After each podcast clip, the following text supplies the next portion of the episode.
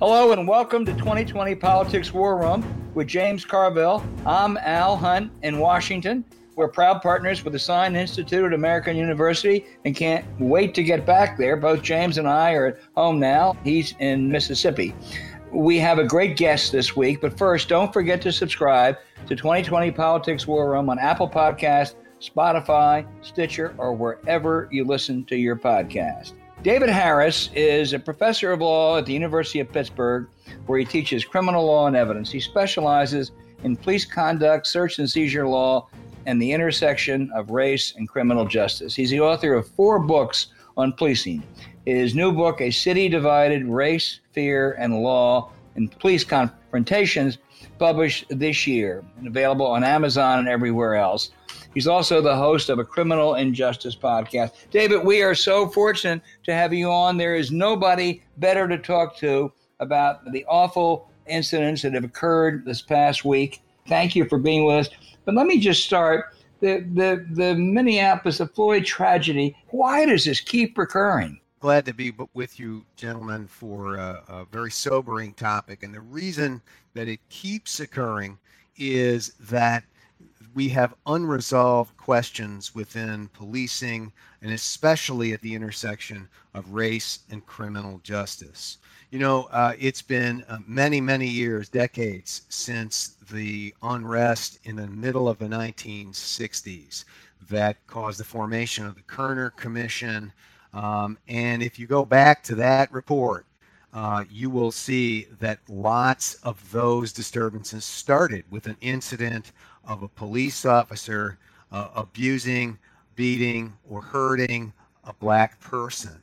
Uh, this isn't new. It goes back, and we have failed to come to grips with some of the very basic problems in policing. Uh, they involve the use of force disproportionately against African Americans and the use of force when it is frankly not necessary. This comes about, as I've said in my book, A City Divided, because we have stark racial differences in our society that we have not fully addressed, and the police are drawn from our society. And then we give them very broad powers to use force, and in many instances, we don't train them properly.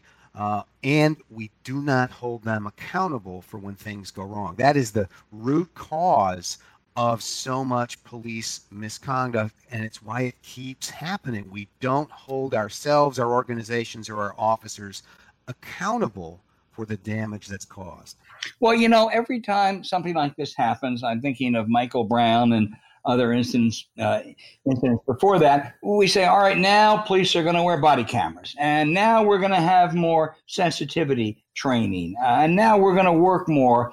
And uh, is it just uh, all uh, cosmetic, or have some has some progress been made in some places? And and what more needs to be done on the critical accountability question you just raised? Well, some progress has been made. I mean, it's it's easy for me to say as a middle-aged white man that things are better. I don't face this kind of thing that people of color do, but we do have better police departments, better police training, and by and large, better officers than we did, say, 20 or 30 years ago.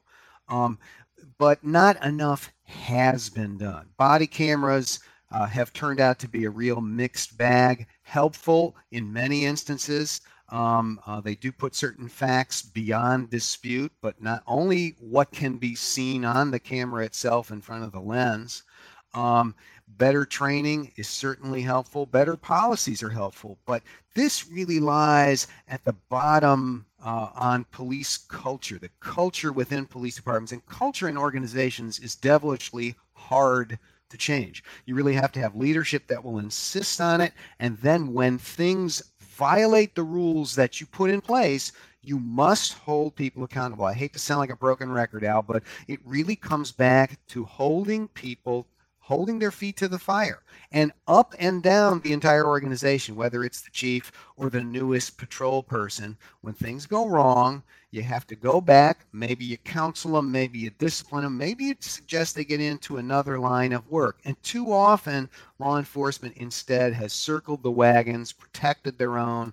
They've refused to call out even the worst police officers within organizations, and they taint the entire organization uh, with their misconduct that is tolerated. And the public sees this; they know it's there. Let me let me try one more and then turn it over to James. Is there any uh, are there any couple departments, any couple cities you'd say, boy, that's a place to look to? They really are making it work better.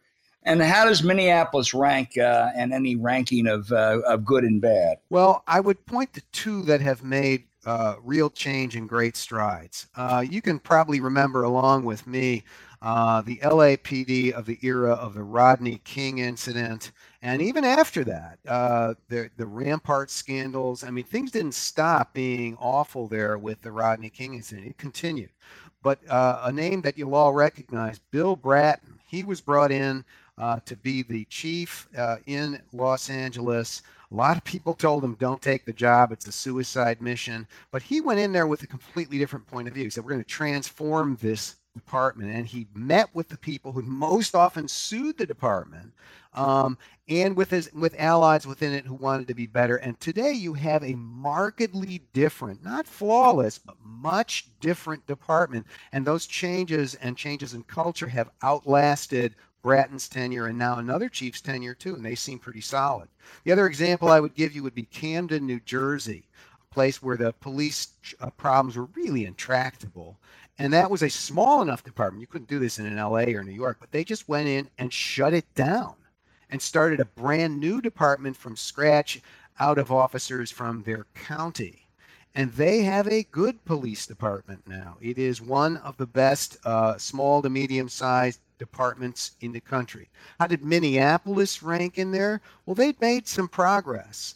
Uh, but as those who were doing actual training by outsiders in Minneapolis will tell you, they had obviously not gotten far enough. And you still had officers within the ranks who had not been held accountable for misconduct. There had still been incidents uh, in which not enough was done, and you see the results. So, so Prof, let me tell you, as I see the culture problem. Bob Kroll, K R O L L, is the head of the eh, Fraternal Order of FOP in, in Minneapolis, 800 officers. All right, Bob Kroll appears at Trump rallies. I think if you look at the Wikipedia, it's generous to say he's had multiple incidences of excessive force. But there's a word to describe Bob Kroll, and that word is elected. Right? The police officers themselves collectively decided this is who they want to represent them. I think that's a frightful expression of the culture in the Minneapolis Police Department. Uh, you know, I think you're making a really, really important point. Um, I, um, I, I I get asked about police unions a lot. And Mr. Kroll is with the police union. He's the leader of the police union up there. Um, we have an FOP unit here in Pittsburgh where I live. It's FOP Lodge number one, which tells you something about them. Um, and in many places, uh, unions have taken the position uh, that they will protect even their worst officers. Uh, and there is uh, uh, uh, your real big problem with accountability and misconduct.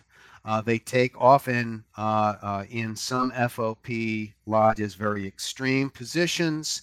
Um, I don't know about anybody here in Pittsburgh appearing at a Trump rally, but I do know that the union is seen by Pittsburgh residents, where I live, as controlling the police department. Uh, I'm not against unions. I am not against unions. I think fighting for good wages and working conditions is the right of every American, and we should see more of it. But what I am against are unions that protect the worst people in their ranks who have to have contact with the public. And that's what I think goes on there. You also have some unions like this one up in Minneapolis where there's a lot of rabble rousing around um, very negative stereotypes of the public. I mean, you you can just tell that they don't respect the people they serve when these union people are talking. I don't mean every member of the union. I mean people like Mr. Kroll. I've seen that time and again. That sends the message to people: we care about us. It's us against you. Uh, until these things change, James, we're going to have a big problem. Pro- part of the problem here is that big cities have given away the disciplinary process in whole or in part to the unions by putting mandatory arbitration in that guarantees for a lot of bad police officers that they can get fired and get their jobs back. Um, this has got to change. These collective bargaining agreements that protect bad officers are no good for the public, and they're no good for all the good officers either. Well, they can start by electing better people to represent them. But what, what happened here, I think, is there's been a 20% spike in public relations with reference to police violence toward minorities. And the thing that this George Floyd thing did is, it, I think it really affected whites. Because whites were like, somebody who studies it obviously knows what's going on, but a lot of people were, yeah, I know it's happening, it's terrible, but you know, it, it's just kind of the way the world is. And when you actually saw it, you, you could almost pe- people having this collective, like, oh shit, I didn't know it was like this. And you know, and it, it, it really it really affected I think minority saw it and says, Well, yeah, what's new here? And you had an entirely different reaction and not just from you know uber liberal people, but I mean even to the point where you had Rush Limbaugh go on, you know, Charlamagne. Yeah, I think I I could not agree more with you, James. I mean, something about seeing uh, a recording of a human being killed right in front of you as people called out, "Help him! Get off of his neck! He can't breathe!" and he called out for his own life. Something about seeing that I think has reached people in ways that it would not if there was just a report on the television or uh, or, or, a bulletin uh, on the radio. Um, it it was impossible to turn away from unless you just insisted on burying your head in the sand. You could not say that this was right. And one of the signs of that is you saw no law enforcement organizations, except maybe Mr. Kroll, uh, no, no head of a police department or police organization, professional organization, coming out and saying, "Let's just wait here. That, that this officer was just doing the right thing. It doesn't look good." I mean, that's the kind of thing we would hear sometimes, and you know that, but we didn't hear that, and I think that's the reason it reached people at that level. I, I mean, it's it's really it's really had a a real effect on on public opinion. Now, how long it lasts, quite another thing. If Biden called you in and he was president elect. And he said, Look, Prof, give me three things. I, I, I know we got to change the economic inequality, and I know I got to do that. But what are three? If I what are three things I can do as president to make this better in the immediate term? What would you tell him? Well, I would I would tell him that there are a lot of police leaders, a lot of chiefs, a lot of leadership in police departments around the country that know what needs to be done and want to do it, but they've been kind of hamstrung. So I would tell him first to bring those people into the White House and have a large gathering and say, uh, "We're going to do better. Uh, we these people in back of me, they want to do better, and here are the things we're going to do. So you start with a with a gathering that will convene and convene again that is all targeted at this. And the, the playbook is there. This was President Obama's 21st Century Policing Task Force. So we know what needs to be done.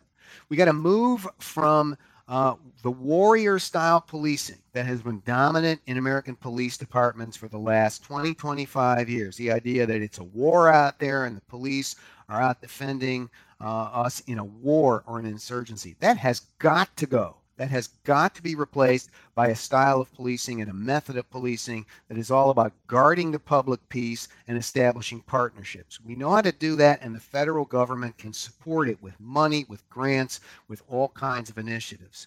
Number two, you got to put the mechanics in place for an even more robust effort to change police departments that can't or won't change through federal legal action. We saw a pretty good effort under the Obama administration's Civil Rights Division.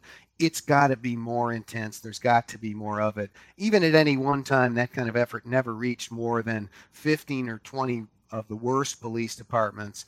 Uh, it's got to be something where we go all out. Number three, he would have to pledge himself to supporting changes in state law on the use of force because use of force is governed for the most part by state law. There's a big Supreme Court decision that lays down the basic rules, but don't look for any changes there. Um, states, though, can do better for their citizens. We saw California pass a bill like that, um, and uh, other states could do it too. And he should voice his support for that very thing. Uh, and number four, you only gave me three, but I'm going to take a fourth one. Number four, he has to come out and say, we're going to build a federal infrastructure for police accountability.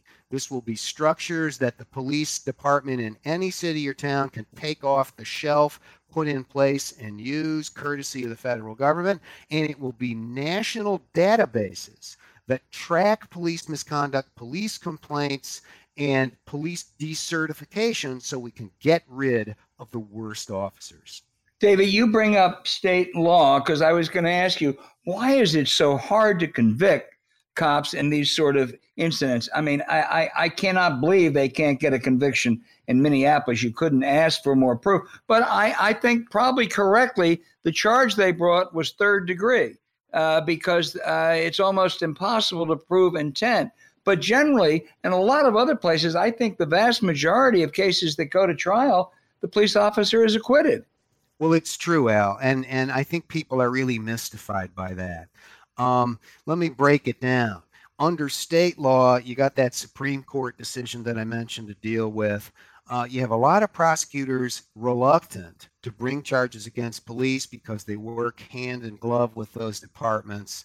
Uh, and then you have the fundamentals of the law and our culture. What I mean by that is that law, that Supreme Court case called Graham versus Connor from the 80s, basically says you have to view the police officer's actions not with hindsight, not through your civilian eyes, but through the eyes of an objectively reasonable police officer. And, said the Supreme Court, you've got to look at it knowing that police officers are often in dangerous situations and have to make split second decisions. Now, if that's the law, if that's what you're going to hold them to, um, it's going to be difficult under the best circumstances to convict a police officer. When you add to that the fact that most civilians, not all, uh, and it may become less common, but most civilians give police officers the benefit of the doubt when they're in court um, and look for reasons to acquit, and you add the fear that most people feel of black men, and the social science on this is devastating when you read it. Um, they're looking for excuses oftentimes to acquit police officers because when you know when the guy who got shot is a scary black man, I mean, that's why these things go wrong. And that's why acquittals are so common. I mean, think of that case in, in South Carolina, Walter Scott.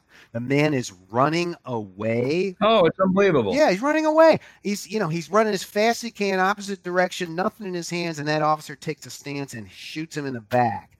And yet, you had a South Carolina jury would not convict. He only went to prison because he was given a kind of sweetheart plea deal by the feds.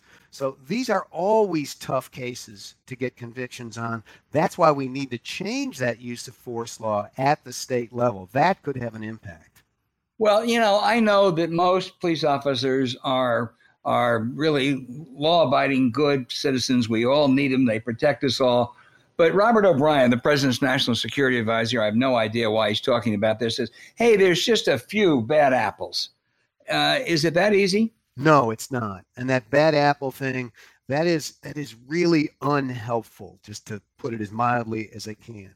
It's not a question of a few bad apples. That's what we've heard for years. It's a question of, if you'd let me twist the metaphor a little bit, bad apple barrels. Okay. So, yes, you might have some officers who are not good, and most of the others are, but it's the culture and the organization that allows those people to set the tone for the entire group. That allows them to, to set a very low standard of conduct uh, when they misbehave and they're not disciplined, they're not fired. Um, uh, and everybody within the department knows who those officers are. I've never been in a department to do training or anything else where everybody wasn't completely aware of who that four, five, ten percent was.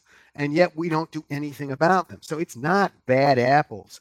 It's the bad apple barrel that doesn't take care of these problems. And that ultimately hurts not just the department itself, of course, but it hurts the public. And then every once in a while, one of those people ends up creating a real catastrophe like George Floyd's death.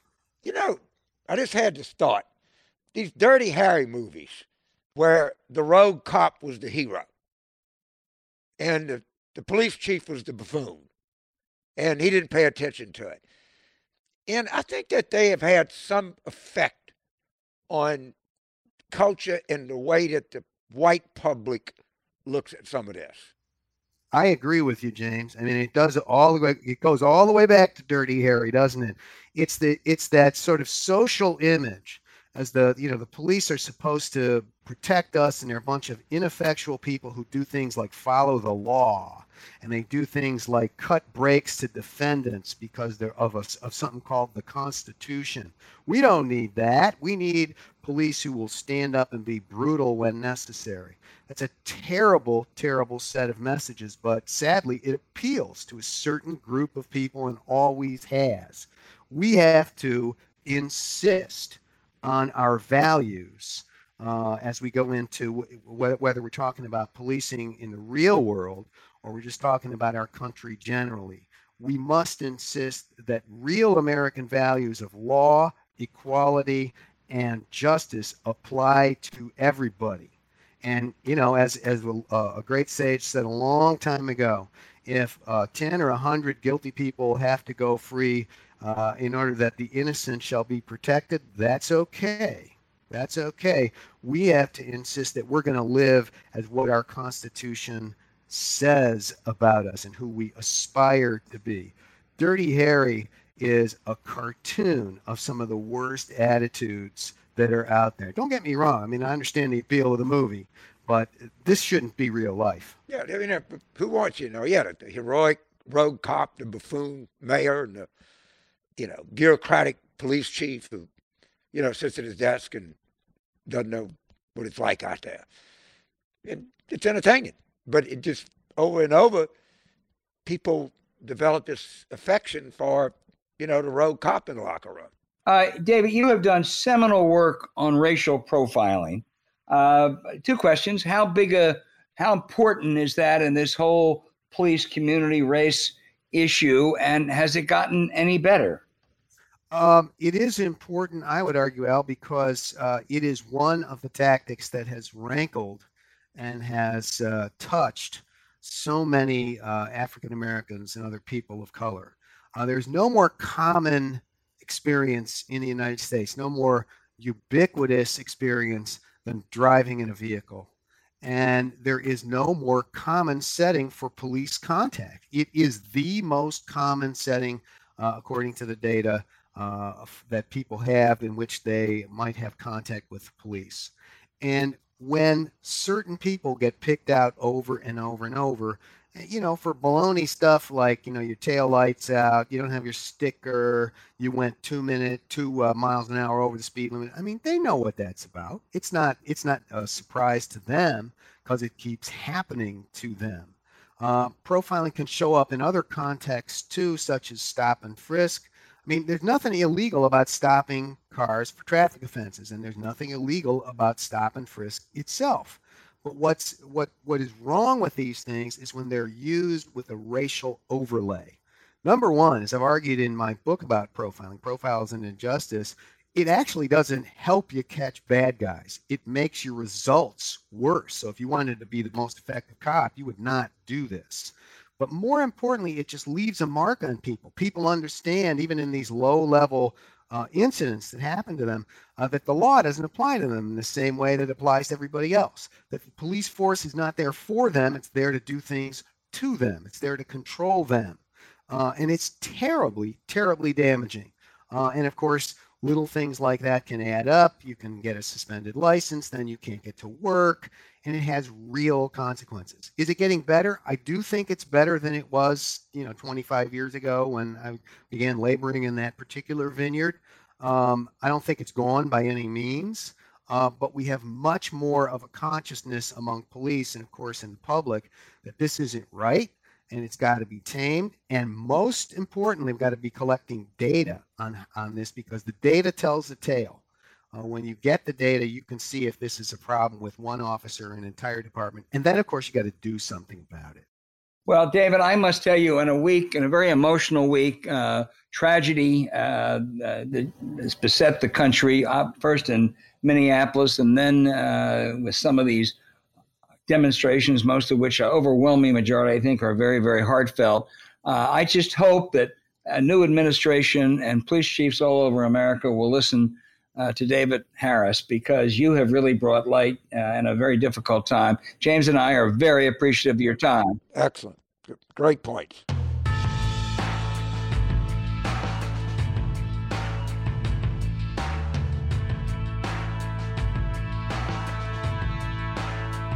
Boy, I learned a lot from that. Um, I really did. I mean, maybe more than I read in the papers the last couple days combined. I mean, it's just, uh, you know, what needs to, what the problem is, what needs to be done, uh, all the way to. I, I wish if it weren't for the pandemic, I'd go up to Camden, New Jersey tomorrow, which I know. I grew up near Camden. It's a really, really home of Jersey Joe Walcott in a really impoverished town, and the fact that they have done so well, and there was that that sheriff uh, out in Genesee County Michigan, who the protesters came to the police station, and he came outside and he threw his guns uh, to the side and he said, "Here, I'm marching with you." You know, more police officers like that, as opposed to the guy in Minneapolis, uh, we'd be making progress. Yeah, again, I just make the distressing point that that guy was elected. Yeah, you know, the police chief yep. was appointed, and he yep. was elected because I hate to say this, but it was probably the manifestation of the culture. I'm afraid you're right, and it has to change.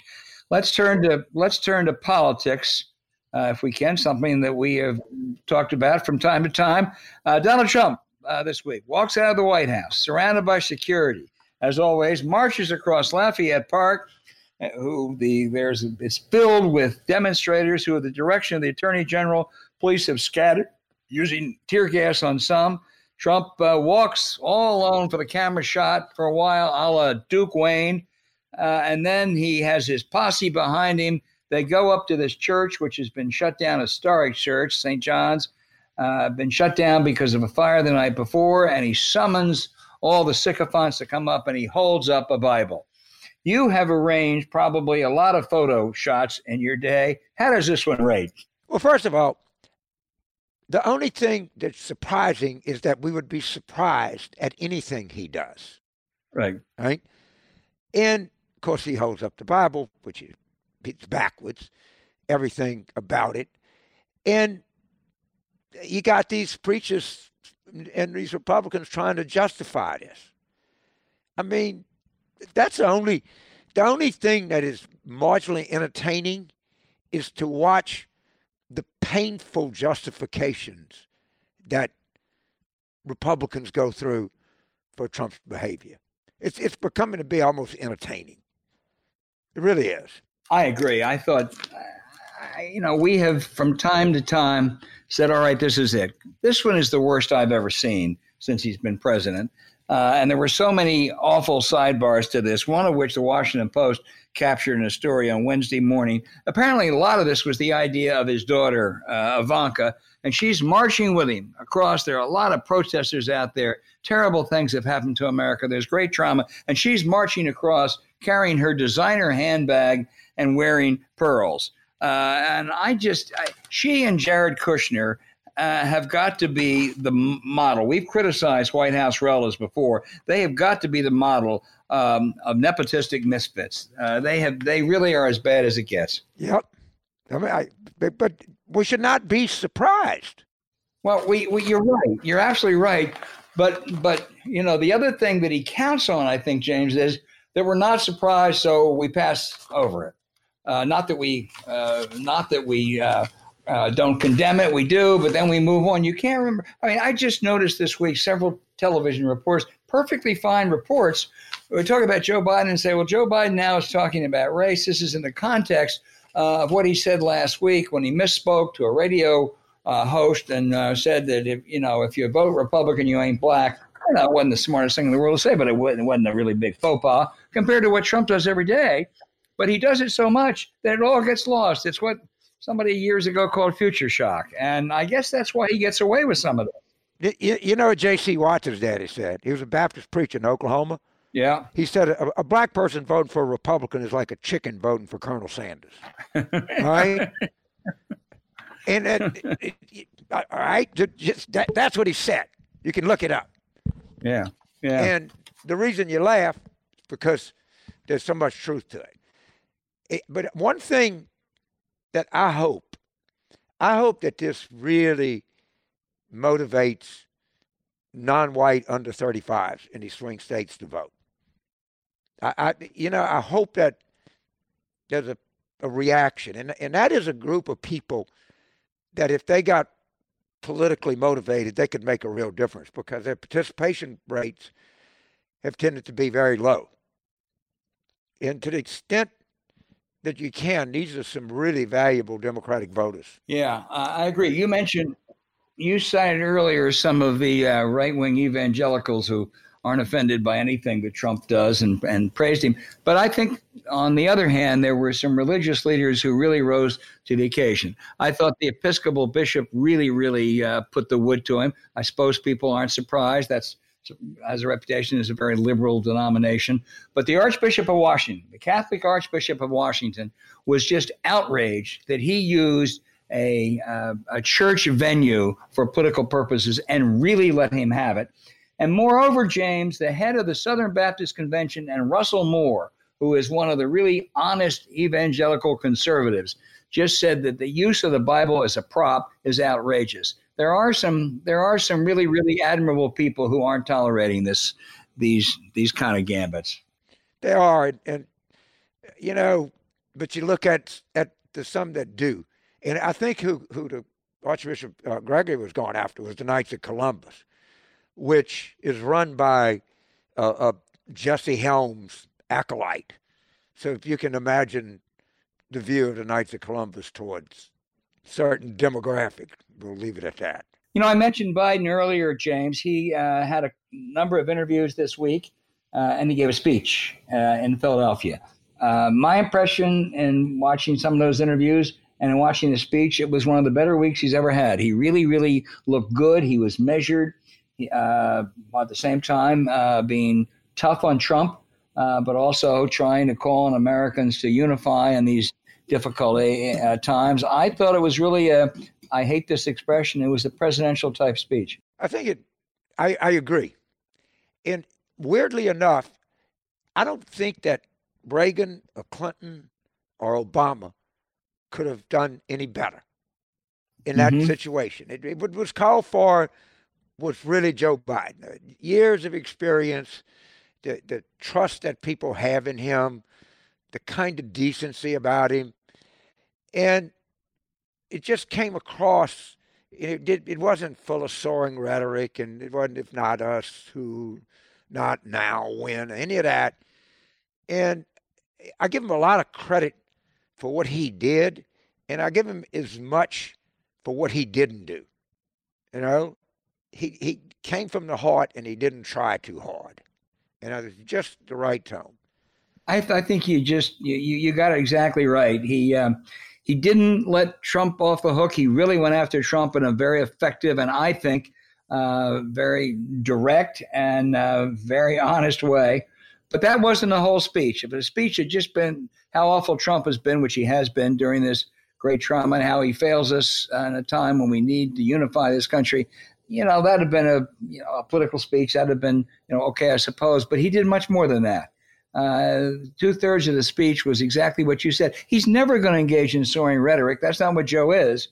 But he he he showed a sincerity, a, a clarity of, of, of, of purpose and vision and ideals that I think really really resonated.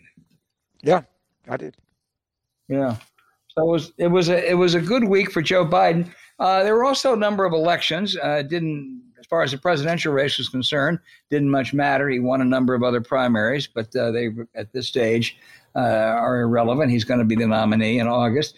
Uh, there were a couple that were interesting, and I suppose more than any place else, it was a couple in Iowa. One which was good news for the Republicans, Steve King, the uh, vitriolic right wing congressman who's caused them such embarrassment, was defeated in a primary.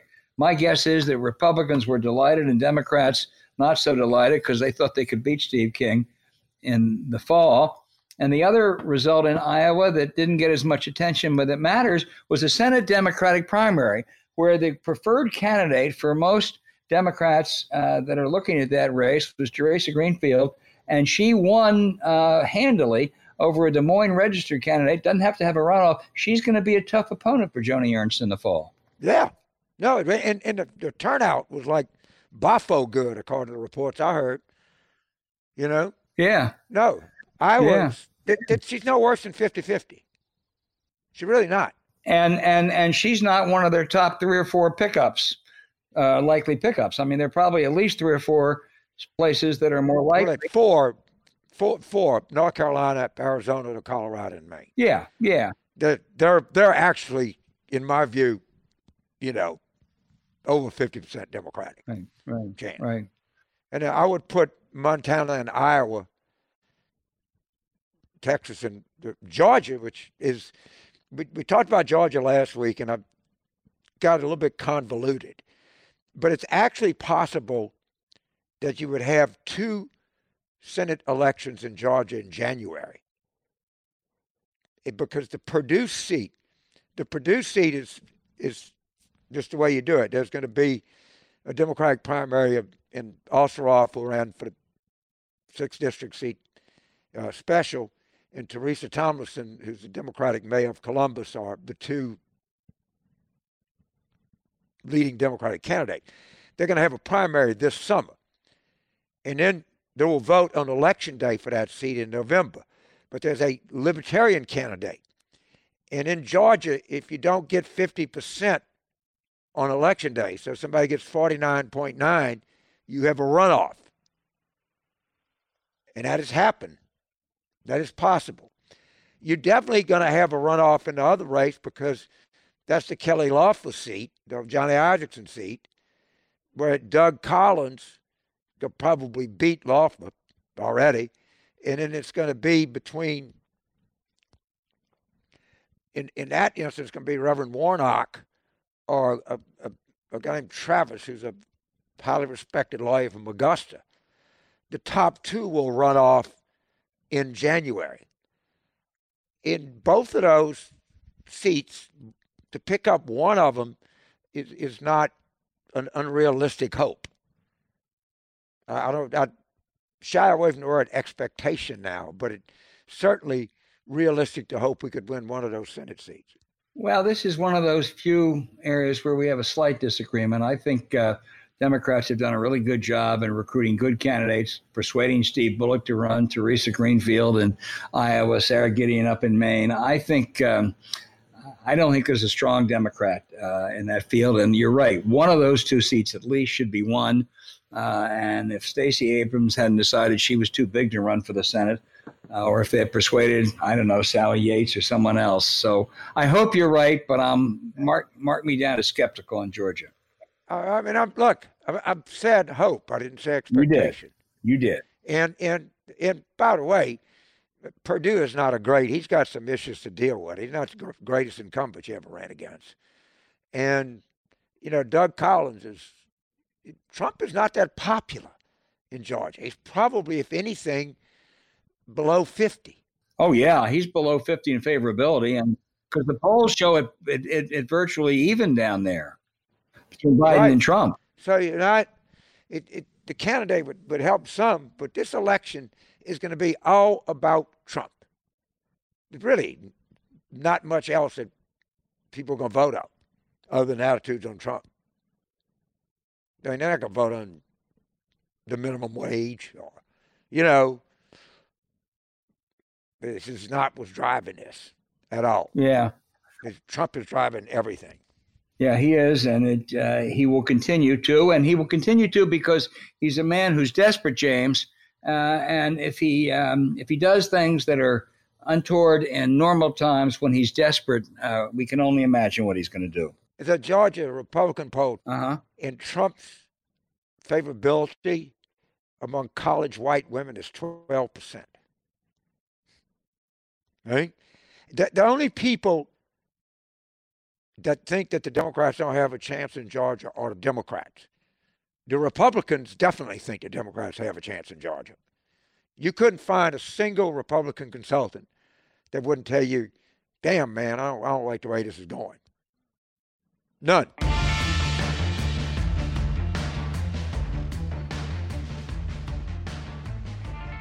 Before we go, let's do a little bit of a back page. Uh, you're still down in Mississippi.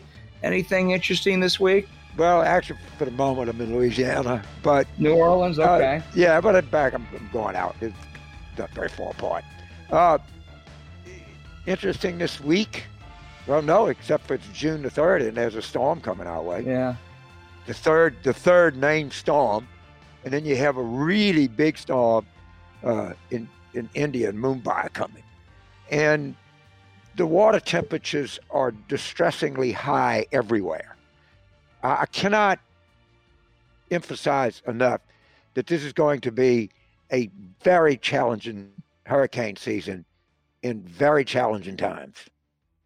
And if I tell you I had any any hope that we'd have an adequate federal response, I'd be lying. Oh, and and You know? and and if the pandemic is still a threat, which it likely will be, my God, can you imagine? Can you imagine that?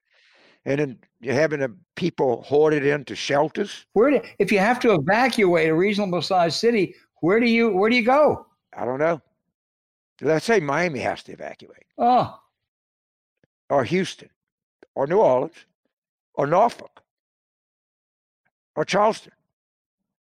All right, any of those. It- could be Baltimore, but you don't know. And but if you look at place where you have these big, big evacuations, I've you know the worst case scenario, Miami, it'd be that storm come up the coast, whew, be a mess. And and the water temperatures are just disgustingly high in in the Atlantic Ocean. I mean, it it's going to be a mess. I promise you. I hate, and I like anybody else. Well, I hope no one gets it, but I hope we don't get it, but more than anybody else. We don't want it. We don't need it. well, you're going to have to come back to the Shenandoah for a while, James. I, eh, I'm going. I'm going. I, I cannot. I, I'm not. Ta- I can't ride out a hurricane. Well, I don't. I don't have a lot of good news to offset that. I did finish last weekend. I think you've up to Erik Larson's great book, The Splendid and the Vile Church. Oh yeah. I mean, anyone who hadn't read it, it just, I, James, I tell you, I finished it like 504 pages, and I- I, I don't want it to end. I want to keep going. I want to find out. Go to 1942, uh, and I just, I've read a number of Churchill biographies, but in a in a very very personal way. This brought it home as well as any. Uh, and my God.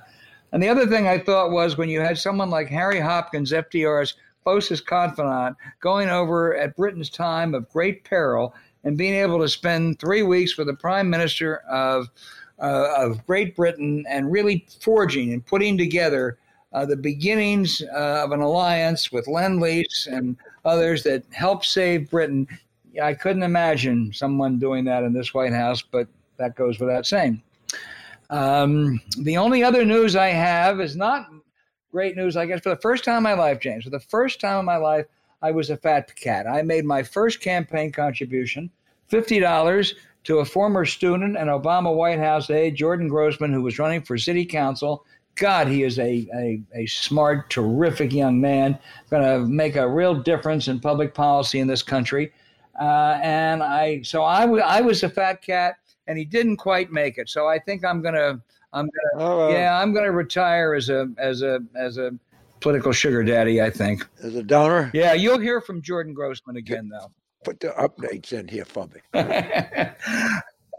All right, that was a, that was that was a great show. It that was- guy was. It was Man, it was a great. great show, and uh, we had it was it was uh, in a very difficult uh, time. Uh, we learned a lot, and I really enjoyed it. I mean that in the best sense of the word. You know, I, I go back. th- That thing at St. John's, that's got to be. Even I got to admit, that anybody that tries to understand the depths of his rottenness, you can't imagine it. You Oh. really can't. Oh, I mean, in the expression on his face. It, it you know, I, I, I'll tell you, it just it personified evil. It just personified evil. It was using a a religious institution that had been harmed badly the night before, a great church, using it for political purposes, holding up the Bible, which he's probably never opened in his life, bringing along the simpering sycophants, uh, his daughter uh, orchestrating uh, much of it, uh, tear gassing peaceful protesters. I- I- I- How can it get worse? But it will. It will. Uh, We promise you that. It will get worse. All right, James Carville, you stay safe this On week. that optimistic note. Um, you stay safe, and I'm looking forward to uh, talking to you. Actually, I'm looking forward to talking to you probably this afternoon. But I'm looking forward to talking to you on this podcast uh, in another week. Okay. You bet.